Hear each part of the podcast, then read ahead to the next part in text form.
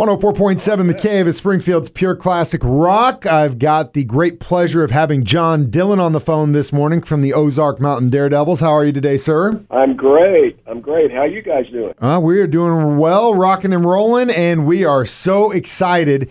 You guys are teaming up with the Springfield Symphony Orchestra this year for really what is going to be a once in a lifetime concert, in my opinion. Um, you got two dates in September, the 10th and 11th, Juanita K. Hammons Hall for the Performing Arts. Are you excited about this, sir? Uh, like you said, it's unbelievable. Um, over the years, we've considered the possibility of doing something like this, you know, because I've always thought that some of our songs sort of lend themselves to the symphony treatment. But I mean, where do you go in Springfield? And then all of a sudden, uh, a new conductor comes to town, Kyle Wiley Pickett, and he's he's very progressive and open to the possibility of doing something like this, and is familiar with our music. So over two years ago, we had a meeting with him, and he was just like crazy for the idea. Then the pandemic hit, so we've been slowly working on orchestrations over the last couple of years, and now finally we're ready to rock. And I think it's just going to be unbelievable just because I know Kyle as well and I know how hard he works. The musicians in the orchestra are incredible and world class. And then you've got an incredible band like yourselves all in one place at one night. It's just going to be so cool. Uh, have you guys done any rehearsals yet? Have you kind of gotten an idea of what this is going to sound like? Yeah, what we've been doing, uh, and we've never done obviously anything like this, and neither has the orchestra. So um, we have we are very fortunate to have uh, a mentor in our band named Bill Jones, who is just a brilliant, brilliant musician, and he is doing all the orchestrations for the songs. And so for the last uh, for the last eight to ten months, he has been working uh, very diligently on doing the orchestrations, and then we've been kind of pushing these in front of Kyle and the concert master to sort of see how everything would work. Um, it's quite a process. Um, we are uh, getting close to the end of figuring out which songs we're going to do, and then before, obviously, before we take the stage, uh, we'll have to have a rehearsal. And I got to tell you, it's it's just the, the the idea of playing. It's the scariest thing I've ever done.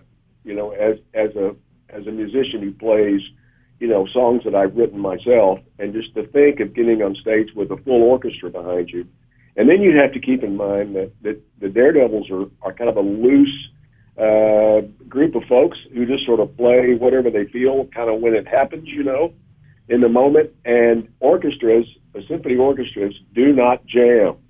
No, there is there is no room for improvisation in an orchestra. No, that's right. So we have, and and so uh, it's it's it, it's like two, two sides of the same page kind of coming together to form this one thing. And it was so funny. We were talking about it the other day.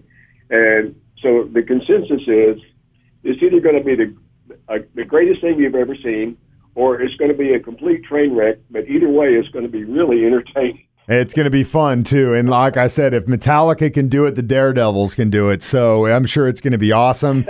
um, I you said something interesting though. You still are not 100% on the songs that you guys are going to do. Have have you guys put out like a list of 20 or or 30 or whatever it is and said, okay, write orchestrations to all these and we'll go with, you know, 20 of them or 15 or whatever?